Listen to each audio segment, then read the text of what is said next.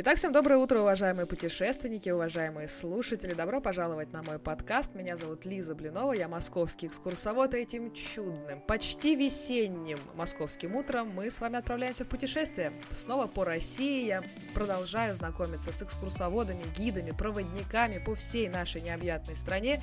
И сегодня новый понедельник, а это значит новый город. И, наконец-то, Смоленская область присоединяется а, к моему такому образовательному и просветительскому проекту ко мне в гости наконец-то добралась Елена Усольцева, финалист конкурса «Лучший гид России Русского географического общества», экскурсовод по Смоленску и области. Собственно, это большой на самом деле праздник. Елена, приветствую вас на своем подкасте. Спасибо огромное, что все-таки мы преодолели все технические неловкости.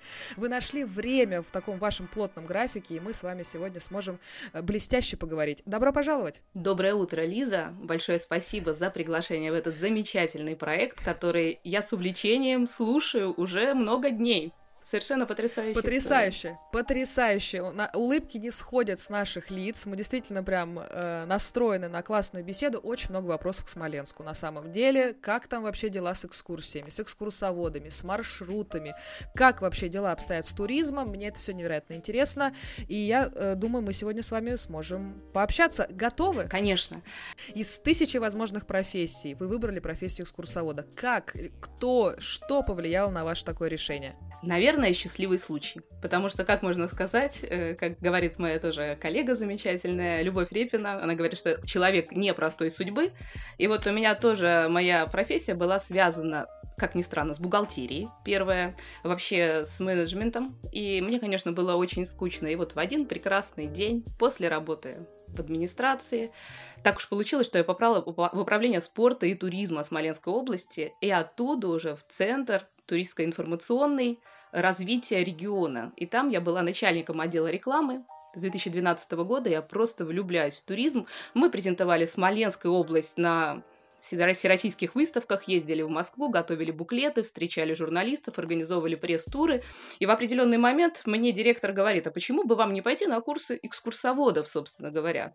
Потому что, ну, это нам подходит по деятельности, и тем более все оплачивали. И мы отправляемся на курсы экскурсоводов, и вот так начинается знакомство с туризмом. Хотя, если вспоминать раньше мою деятельность, я всегда всем гостям, моим друзьям, которые приезжали в Смоленск, подсознательно проводила экскурсии. Момент, у нас называется уже это профессиональное выгорание, когда ты с друзьями идешь где-нибудь э, по улице и по-любому на какие-то дома обращаешь внимание. О, а это Шехтель, о, а это Модерн, о, а здесь что-то было. Вот мне кажется, это уже на подкорке. У вас тоже так было? Однозначно это так. Как я говорю, профдеформация, то есть мы уже мыслим другими объемами, и я считаю, что это уровень мастерства. Слушайте, но вы вот работали в рекламе. Вот это немножко все-таки, ну, не одно и то же. Это можно как бы и испугаться перед группой, что-то рассказывать, да еще и долго. Вот э, не страшно было все бросить и в новую такую отрасль прийти? Но моя особенность рекламы была связана с туризмом. То есть поэтому мне нужно было быть лицом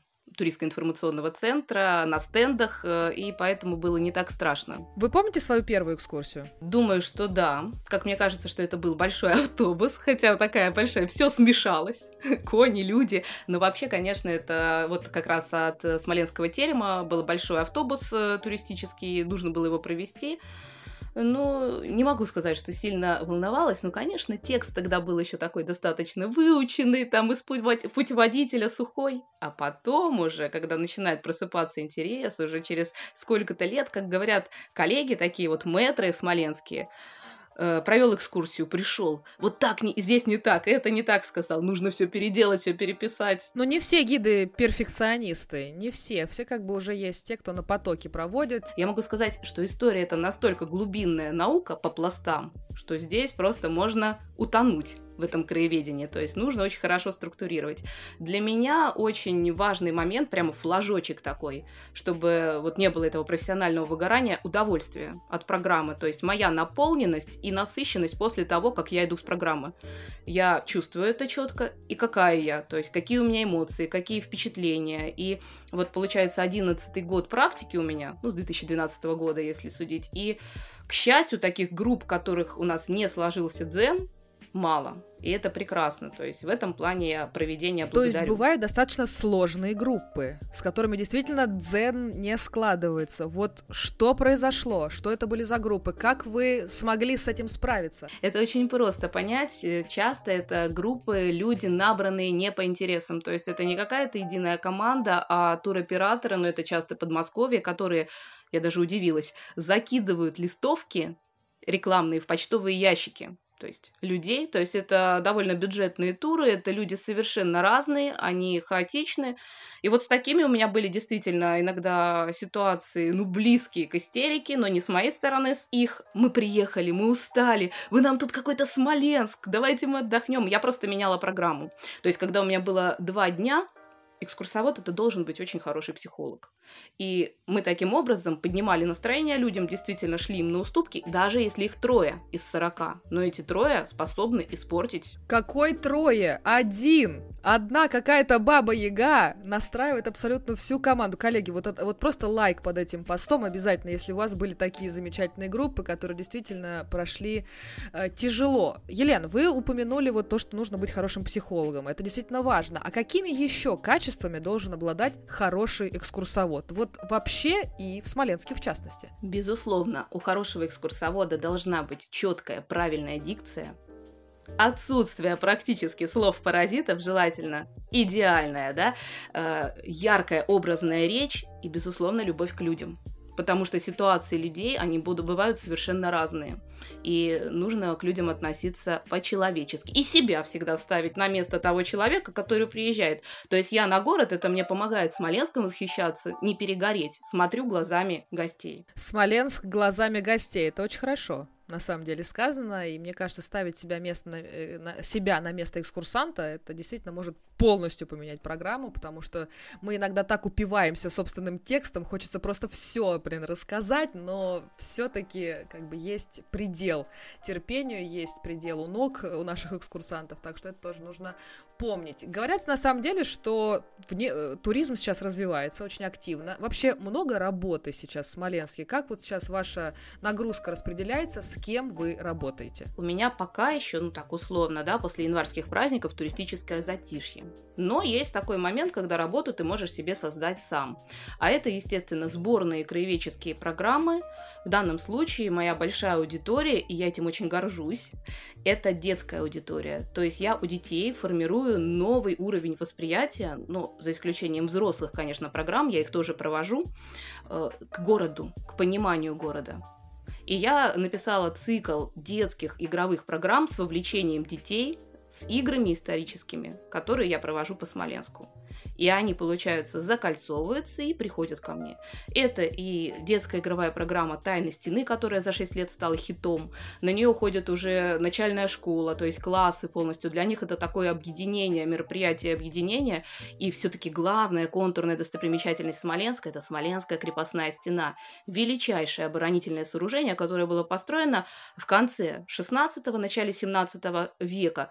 И вот про эту крепость мы говорим в формате смоленской истории для того, чтобы дети поняли линейку истории и смогли наслоить какие-то для себя события. Ну вот и очень много таких программ интересных. Я горда тем, что все это начиналось, конечно, с моей дочки старшей, ей уже 9 лет, но когда она в первый раз стала ходить на экскурсии, ей было чуть больше 4 лет, я их анонсирую обычно 6+, но вот она начала достаточно рано, и она понимает уже музей. Для нее это не скучно.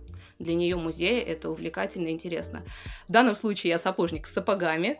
То есть я сделала максимально для того, чтобы... Вот сейчас младшую готовлю. Ей как раз скоро 4. Мне кажется, подготавливать людей к музею надо прям действительно с ранних лет. Потому что вот, например, я недавно работала с группой тоже школьников, которые вообще, мне кажется, первый раз оказались на экскурсии, которые вели себя просто отвратительно, которые так шумели, что я, я, я с детьми не работаю. Не в том плане, что как бы вообще с детьми не работаю. Но мне кажется, вот с подростками. А вот те, кто как бы младше 10 лет, вот мне сложно как бы найти с ними общий язык. Э, вот какие-то секреты есть при работе с детьми? Потому что, например, многие многие московские коллеги отказываются вообще от детских программ. Вот что вы им посоветуете? Однозначно, это так. У нас коллеги тоже отказываются, если говорят, о, автобус, дети, не-не-не-не-не, я пойду, пойду, пойду, там, лучше поотдохну. Да, конечно, есть э, как в фильмах, да, взаимодействие спортивных, глаза в глаза обязательно, обязательно вопросы, но я устраиваю веселые игры, где они себя чувствуют полноценными участниками процесса. Ну, например, на «Тайнах стены» мы делаем тренировку Смоленского гарнизона. То есть мы идем вдоль крепости не просто так, как экскурсанты, а выполняя определенные задания. То есть это получается такой цикл целый. И интересно не только детям, но и взрослым. То есть если приезжают семьи, я предлагаю им семейный квест, в который входят лучшие лучшие мои наработки с других игровых программ. Например, он называется «В поисках герба». Мы ищем герб Смоленска с разных точек и доходим в итоге до хранителей с монетами. А там им выдают коробку, клад с сокровищами, а внутри шоколадные гербы. Боже мой, какой креатив сейчас у меня на подкасте. Какие невероятные идеи, замечательно. Я напоминаю, что все контакты Елены будут в описании к этому выпуску. В общем, с детишками обязательно, со, с младшими школьными, с, со старшими школьными. Я думаю, что они найдут чем заняться в Смоленске. Откровенно говорю вам, что я в Смоленске не была.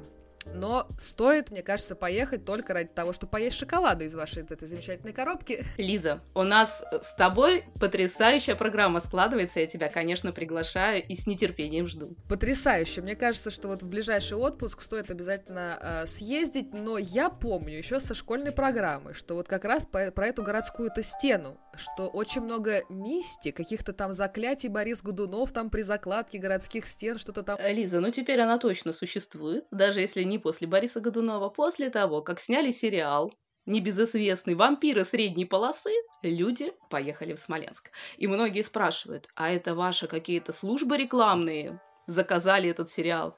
Говорят, нет, нам так повезло.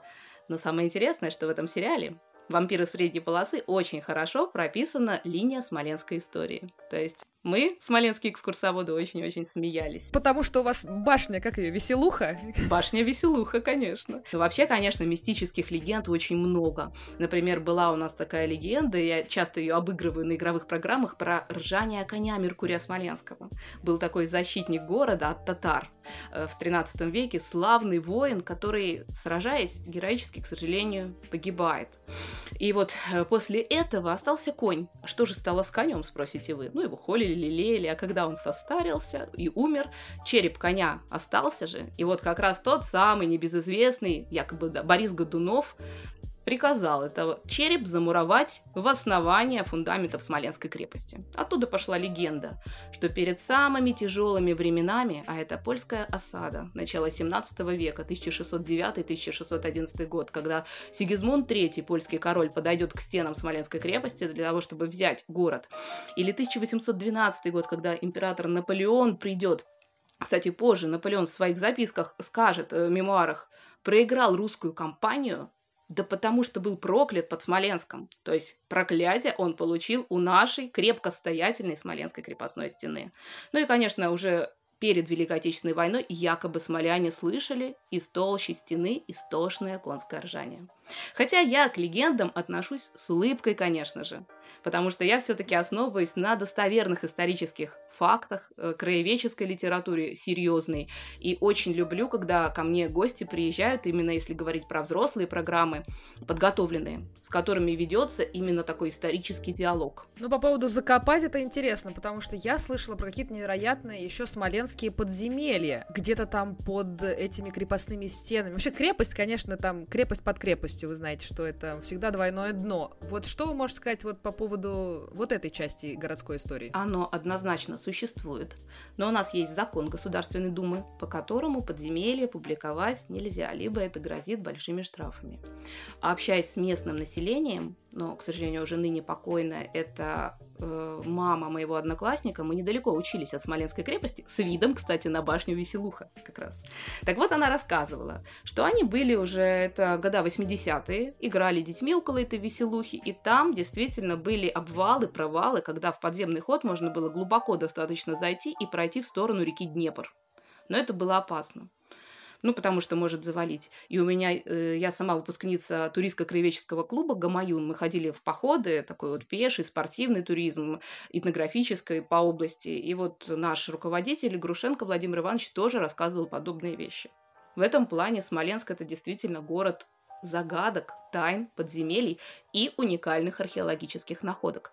Ведь вспомним, что Смоленск очень древний, то есть 863 год только первое летописное упоминание. Вот в этом, э, уже не в этом, в том сентябре, в сентябре 2023 года мы отметили 1160 лет с первого летописного упоминания о городе, который был уже очень большим.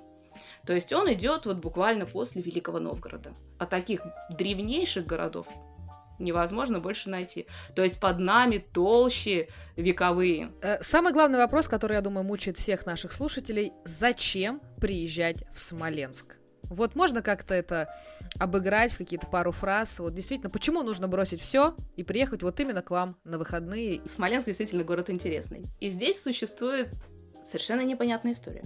Если ты приезжаешь на железнодорожный вокзал, если ты подойдешь э, к тетечке билетерше в железнодорожном вокзале, ну я условно утрирую, или к таксисту, как правило, говорят, что вы приехали в этот Смоленск, что тут смотреть вообще? Делать-то нечего. Но с гостями, гуляя, практика показывает, что нам не хватает трех дней обычно, для того, чтобы действительно погрузиться в историю. Я сама человек, который любит путешествовать в другие города долго, достаточно длительно, чтобы погрузиться, прочувствовать. А в Смоленск ехать вот почему. У нас, во-первых, в Смоленске сохранилось три храма до монгольского периода, то есть это 12 век. То есть это смоленская архи- архитек- архитектурная школа, то есть это уникальное смоленское зодчество. С этих храмов, э, на минуточку, фрески сейчас хранятся во втором филиале старой деревни Эрмитажа, то есть это очень ценные были храмы, архитектура и живопись, которая, конечно, сейчас сохранилась в городе минимально, фрагментарно, либо в историческом музее, либо в одном из храмов. Архангела Михаила. Это роскошный Свято-Успенский кафедральный собор, строительство которого велось практически столетия, 95 лет, и он был закончен только к концу 18 века, к 1772 году. Вот этот собор, когда люди обычно туда заходят, а там деревянный резной липовый иконостас, золоченый, это барокко 1730-1740-х годов, то обычно делают так «Ах!» То есть, как красивы там деревянные скульптуры ангелов и росписи сохранившиеся. Это, конечно, очень сильное впечатление. Безусловно, Смоленская крепость. Это вот третий аспект, так если коротко. И вот вдоль нее есть такой участок восточной крепостной стены, ну, где веселуха наша как раз находится. Вот там можно почувствовать, буквально переместиться э, по ленте времени назад вот это вот дыхание. А как же костел? Я видела на фотографиях. Костел это, к сожалению, сейчас пока печальная история, потому что он, э, его судьба не ясна. Он стоит, он конца 19 века, он совершенно прекрасен. У нас была и есть, в принципе, большая католическая община, но он пока не реставрируется. Ну, законсервирован, скажем так, и его судьба неизвестна. Действительно, до революции там был роскошнейший орган, который был сдан на металлолом. Он был чешский великолепный, но не вместился в фондохранилище музея, и его вот так вот с ним расправились. Вот как вы рекомендуете, все-таки по Смоленску нужно э, ходить пешком или на автобусе? Как я говорю, и самые мои любимые экскурсии это большая экскурсия конструктор, то есть это знакомство с городом долгое, э, когда нужно примерно 6 часов, чтобы его почувствовать. И вот почему. Мы смоляне сами шутим. По Смоленску можно ходить либо вверх, либо вниз. Здесь ледниковые рельефы. Рельеф Смоленска овражисто-балочный. Он очень живописен, он непередаваем. И лучше, конечно, все это прочувствовать ногами. Тем более территория исторического центра, которую смотрим, не такая уж большая. А гости, которые ко мне приезжают, ну, часто из Москвы, говорят, какие классные треки. То есть это вот прямо тренировки, кардио-тренировки. Для тех, кто любит скандинавскую ходьбу, мне кажется, тоже оценят. Отличный, да, вариант. А, хорошо, вот э, когда мы говорим слово Смоленск, вот у меня почему-то вот нет какого-то открыточного образа. Вот э, где нужно встать фотографу, чтобы сразу вот какую-то фотографию перед глазами. Вот когда мы, ну не знаю, Москва, да, сразу там Красная площадь, э, Санкт-Петербург, там Невский, там или Эрмитаж, а вот Смоленск, вот откуда нужно вот этот кадр поймать? Главное, конечно, наша историческая доминанта это Свято-Успенский кафедральный собор. И, как правило, на всех фотографиях присутствует собор, крепостная стена. Но моя любимая фокусная точка находится со стороны улицы Беляева. Это старая опора моста через Днепр. И там сразу видна и крепость, и собор, и часть города.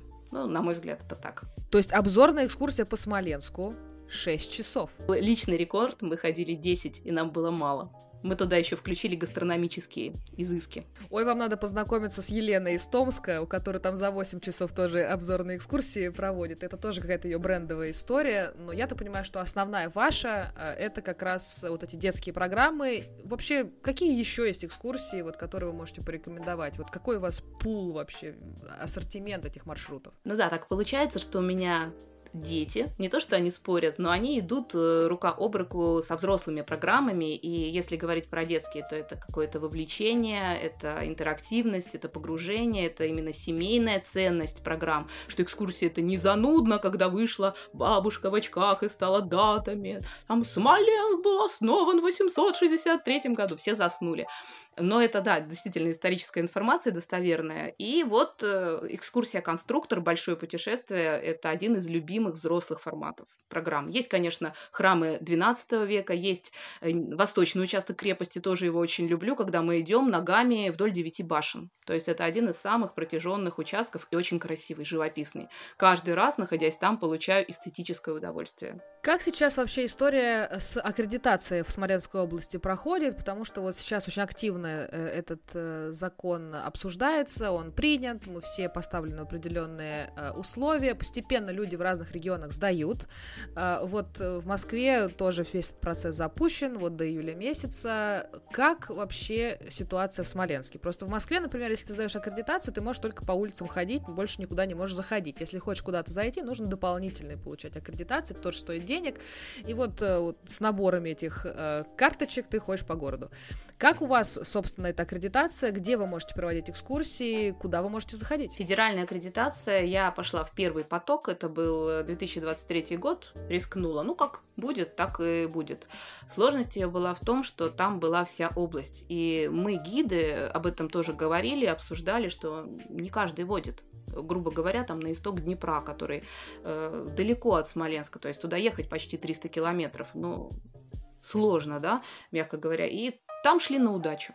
То есть какой билет ты вытянешь, но была и с Десногорская атомная станция, например, да? А что ты, если ты там не был, да? То есть настолько.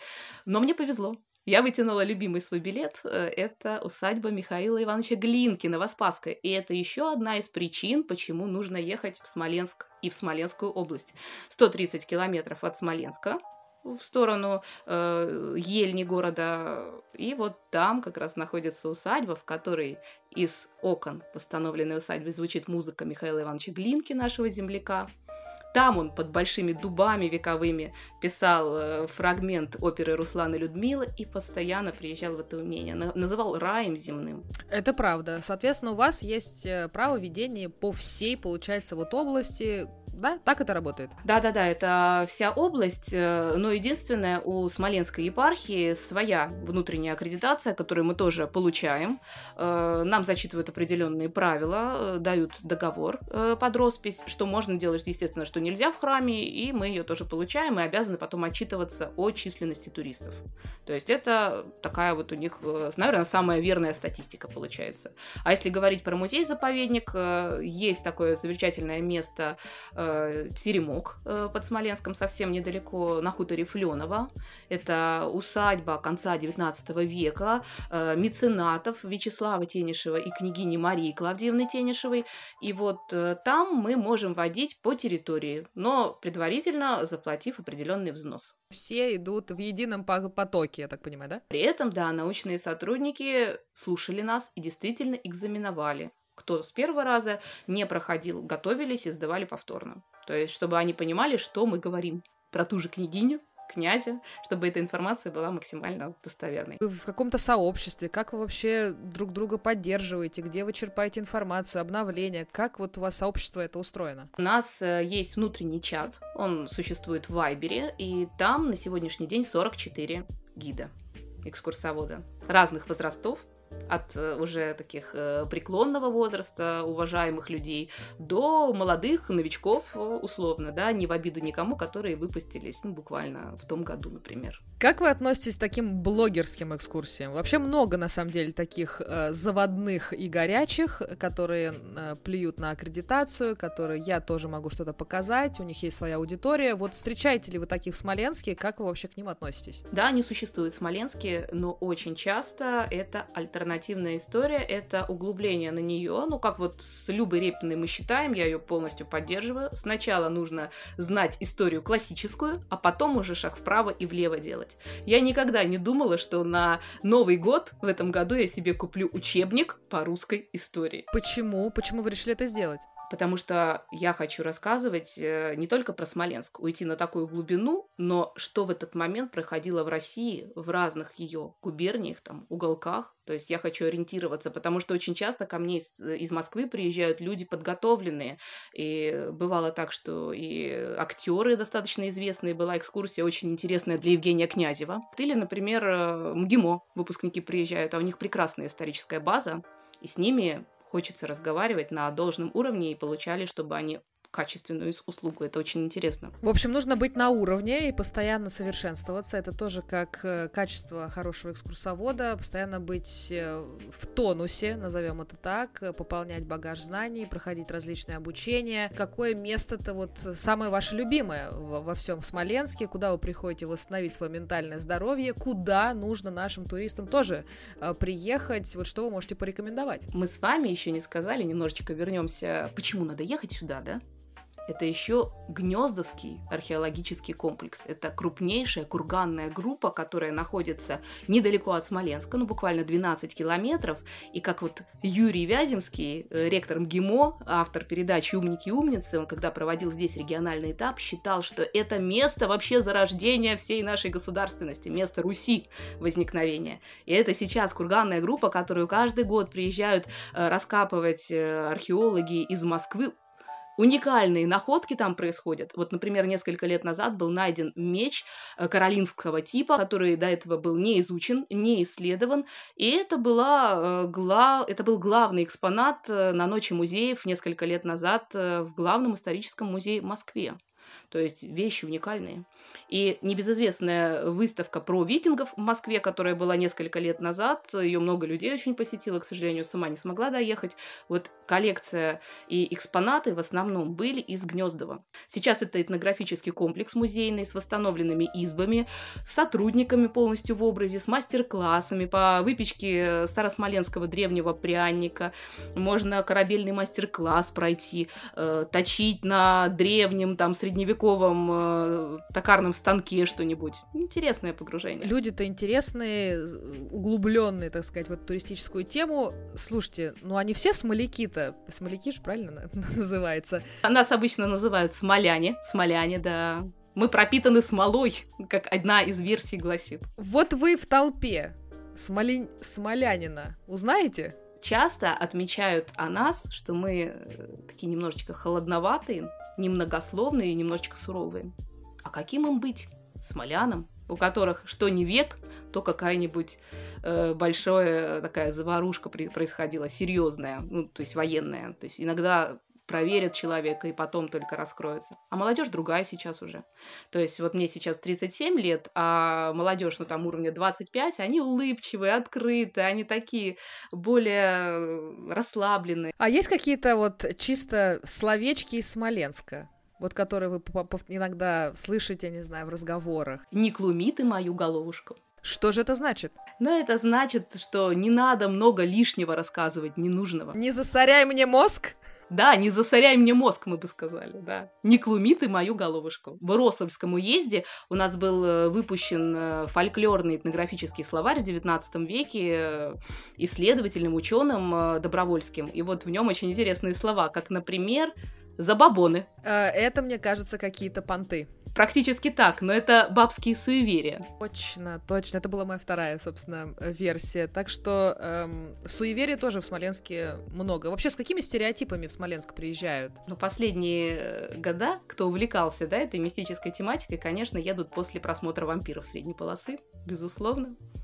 Но главный персонаж, Кривич Вернедубович, он прекрасен. Я к этому, я все-таки за классический формат истории подачи, я стараюсь вот эти все мифические легенды рассказывать именно как вымысел, как миф, при этом делая ссылку на это. Но я так понимаю, что есть какая-то историческая личность, которая вам особо близка, которую вы часто вспоминаете на своих маршрутах. Вот есть такое? Можете поделиться с нашими слушателями? Два человека, которые меня очень вдохновляют, и одна из них женщина, это уже упоминали мы ее, небезызвестная княгиня Мария Клавдиевна Тенишева, которую действительно Действительно, современники во второй половине XIX века, ближе уже к рубежам, к 20-му, называли гордость всей России. И благодаря Тенишевой мы имеем в городе замечательный этнографический музей э, русской старины, которая это коллекция этнографических предметов, которая была собрана с искусствоведами по центральной России. Э, когда-то это было 11 тысяч предметов, сохранилось, к сожалению, после оккупации города немецко-фашистскими войсками, было вывезено много именно ими, э, порядка 4 тысяч. Тысяча сейчас экспонируется в историческом здании, построенном еще во времена княгини при непосредственном непосредственном участии. И это, конечно, женщина была уникальная. И вот там, где сейчас музей Теремок, на хуторе Фленова, они создают в конце 19 века образовательный проект. Это была сельскохозяйственная школа для крестьян, бесплатная для них. Когда за 6 лет крестьянский ребенок понимал, кем он хочет быть дальше, и готовили действительно хороших управляющих помещичьих усадеб. То есть это был путь альтернативной развития России через образование, а не революционные потрясения. Какая ранняя профориентация. Это замечательно. И как э, часто говорят научные сотрудники, если бы была возможность в такую школу отдать детей, конечно, многие бы отдали, потому что там ремесло учили руками. Обязательно гончарное искусство, кузнечное, то есть вышивка для девушек, и все это было реальностью.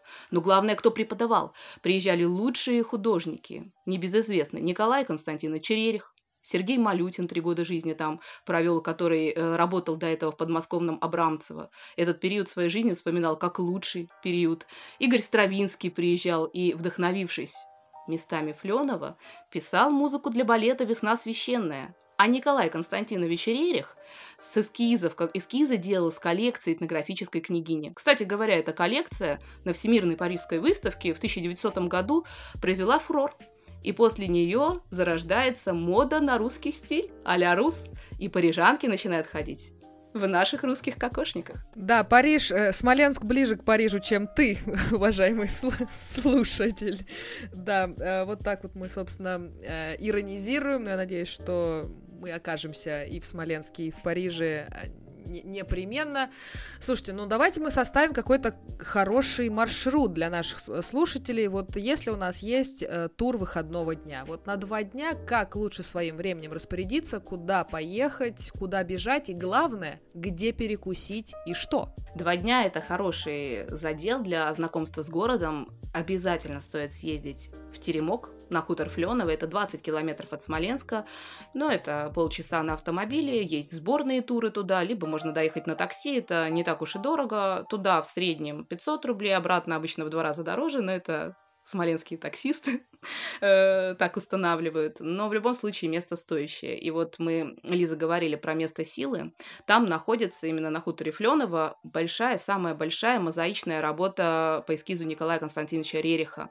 Мозаика, набранная мастерскими Фролова над храмом духа. Большой спас. Как говорит смоленский поэт, человек тоже очень интересный, режиссер Павел Володин. Я стою, пью кофе, смотрю на Спаса, делаю глоток, пью кофе, смотрю ему в глаза и все проблемы отпускают. Ну, примерно такая же история повторяется. И это, конечно, еще начало 20 века, это смоленский модерн. То есть не то, что смоленский, это вот тот стиль русский модерн, который там формировался. И очень много вещей можно увидеть, которые адаптировались художниками.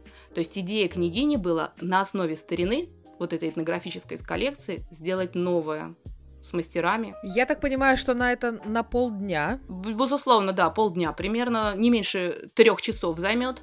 А дальше э, я советую вернуться в город и посетить музей, как раз э, связанный непосредственно в связке. Он идет с Фленова, это русская старина. Это как раз этнографический музей. Где перекусим после такой исторической нагрузки? Э, обязательно стоит заглянуть, как я считаю, в очень вкусную кофейню для любителей качественного кофе.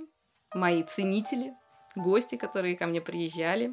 А уж москвичи точно знают толк в кофе, ну, потому что выбора много. Это кофейня Терра, которая не, как раз недалеко находится от русской старины, буквально там 10 минут пешком. Если перекусить, у нас, конечно, очень много гастрономического туризма стало в последнее время. Есть, во-первых, э, смоленская сеть общественного питания. Это «Русский двор», самое центральное кафе, находится в сквере Блонье. Э, оно оформлено а-ля Рус. Это расписные коровы, матрешки, стрельцы. Все это каждый стол ручная роспись. Это очень интересно. И там есть в том числе национальные блюда. Э, различные тоже представлены, которые сейчас э, раскручиваются. Смоленский пряник? Нет, смоленский лапун. Москва славилась невеста, а Вязьма пряниками? Вы об этом? Так, так. Вяземский пряник, да, у нас есть. Она не знала сказок и не пела, но всегда хранила для меня что-то там в жести белый, то пряник Вяземский, то мятного коня, по-моему, как-то так было. Ну, красота же! Это был самый популярный пряник э, до революции и спецпоставками шел к императорскому столу. Обязательно, всегда он там был. И вот недавно мы отмечали Рождество. Главные елки, самые богатые, были украшены обязательно вяземскими пряниками. Это наш гастрономический бренд, который можно купить в городе Вязьма. Он поближе к Москве. Я Вязьму тоже советую обязательно смотреть, потому что там Адигитрийская церковь, объект ЮНЕСКо. Э, это очень красивый храм, э, трехглавый их всего три в России сохранилось, и сам, э, сама атмосфера купеческого города. А если вернуться к Смоленску, да, то, конечно, много интересных кафе сейчас. Это э, есть пивные рестораны, есть рестораны крафтового пива, есть бары. У Рэя Брэдбери «Зеленые тени, белый кит», у них там очень много дружественных баров. И у нас есть тоже, появился бар друзей для друзей, крафтоман, где вечером живая музыка, пиво и такая очень приятная атмосфера. Я так понимаю, что это уже план на второй день, да, и в Вязьму съездить, и крафтового пива попить. Мне кажется, что такой баланс между историческим и гастрономическим. И чем нужно дополнить вот это посещение? В Вязьму, может быть, мы и не попадем. Это э, такая зацепка на следующее путешествие, потому что просто не успеем. А дополнить надо, безусловно, музеями все эти, все эти истории, как я говорю, нужно обязательно заглянуть э, в музеи. Это не шкуры, медведя, нафталин и моль. Это действительно уникальные коллекции. Э, краеведческий музей, э, он называется правильно исторический музей, на улице Ленина находится в самом центре города. Он содержит э, красивую совершенно коллекцию по 12 веку. Это фрагменты фресок тех самых храмов, которые вот три из них дошло до наших дней. Это Гараушна, сосуд керамический, найденный в 1949 году в Гнездово, в Курганах, который подтвердил, что у славян до Кирилла Кирилла и Мефодия, представляете, была письменность уже. И это очень-очень интересно.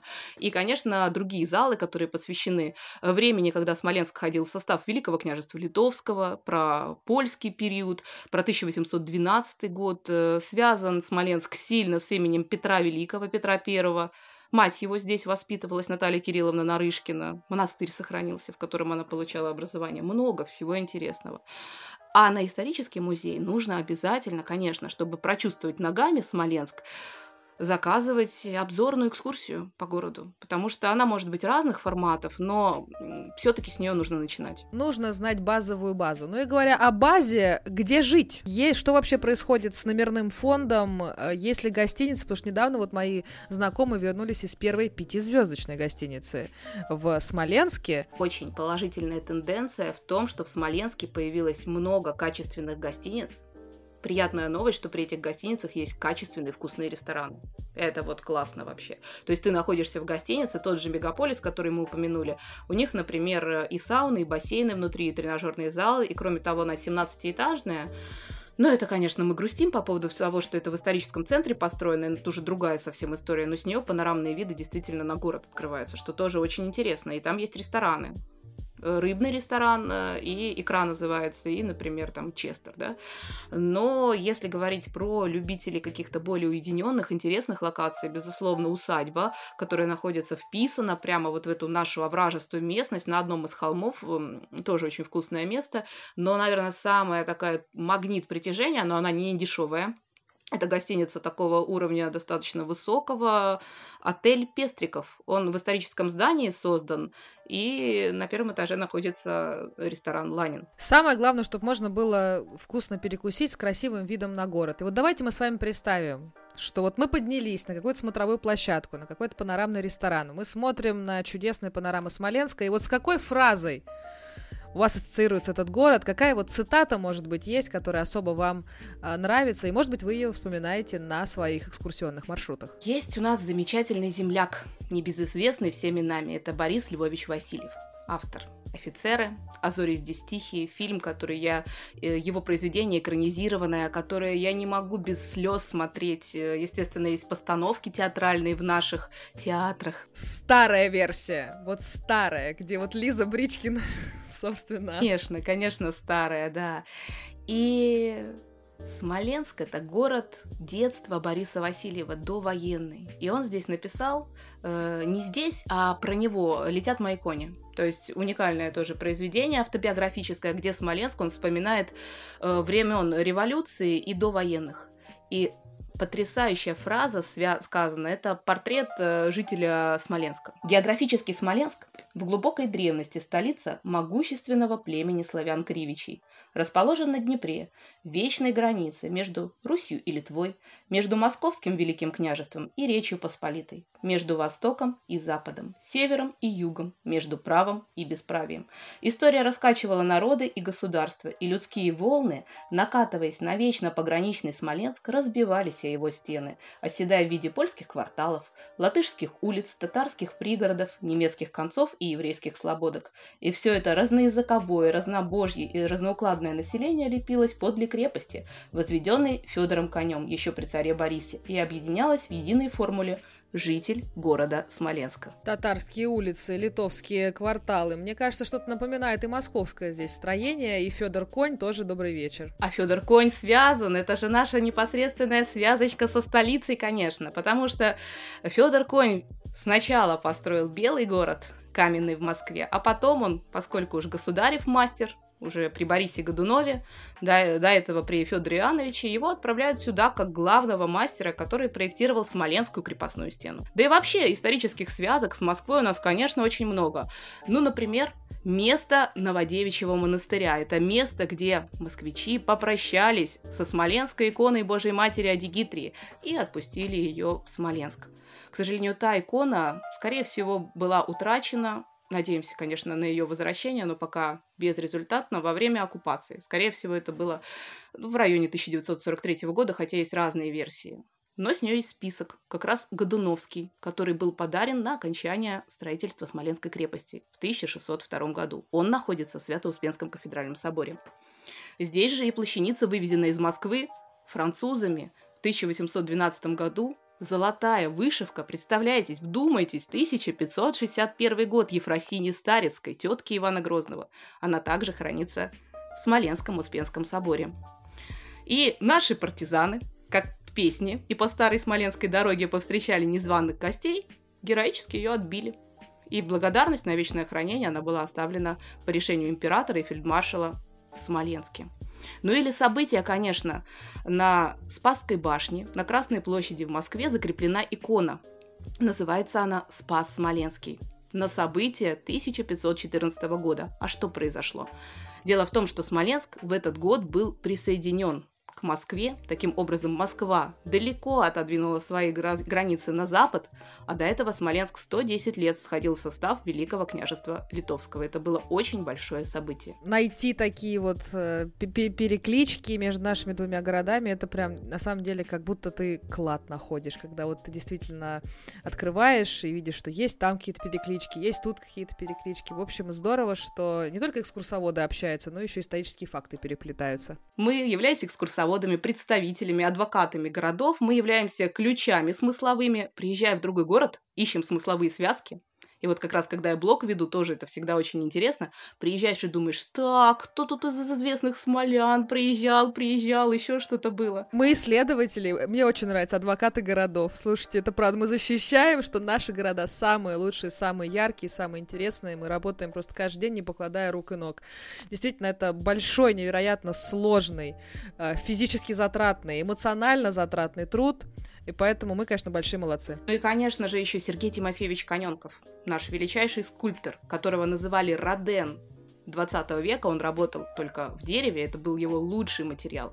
Его мастерская находилась в Москве, работы хранятся в Третьяковке, но самое большое количество это в Смоленске, музей как раз Сергея Тимофеевича Коненкова, куда он лично дарил скульптуры и очень интересная здесь коллекция в историческом здании. В общем, археологическое наследие, крепостное строительство, подземные сооружения, невероятная купеческая история и, конечно, вечный э, такой приграничный э, город. Э, невероятно, конечно, интересно попасть. Просто жду, наверное, теплой погоды. Когда лучше в Смоленск вообще приехать? Я в него влюбляюсь каждый раз, безусловно, лес... весной, когда вот эта зеленая листва появляется. Это самое красивое время, когда у нас Смоленск же овражистый, релиства еще не распустилась и не закрыла вот эти вот рельефы видовые. То есть вот эти все овраги еще читаются. И город, конечно, потрясающий. Безусловно, красивое время золотой осенью в этот момент э, яркая градостроительная особенность города, что весь его исторический центр, он пешеходный. То есть мы с вами неспешно, Лиза, будем прогуливаться по центральным скверам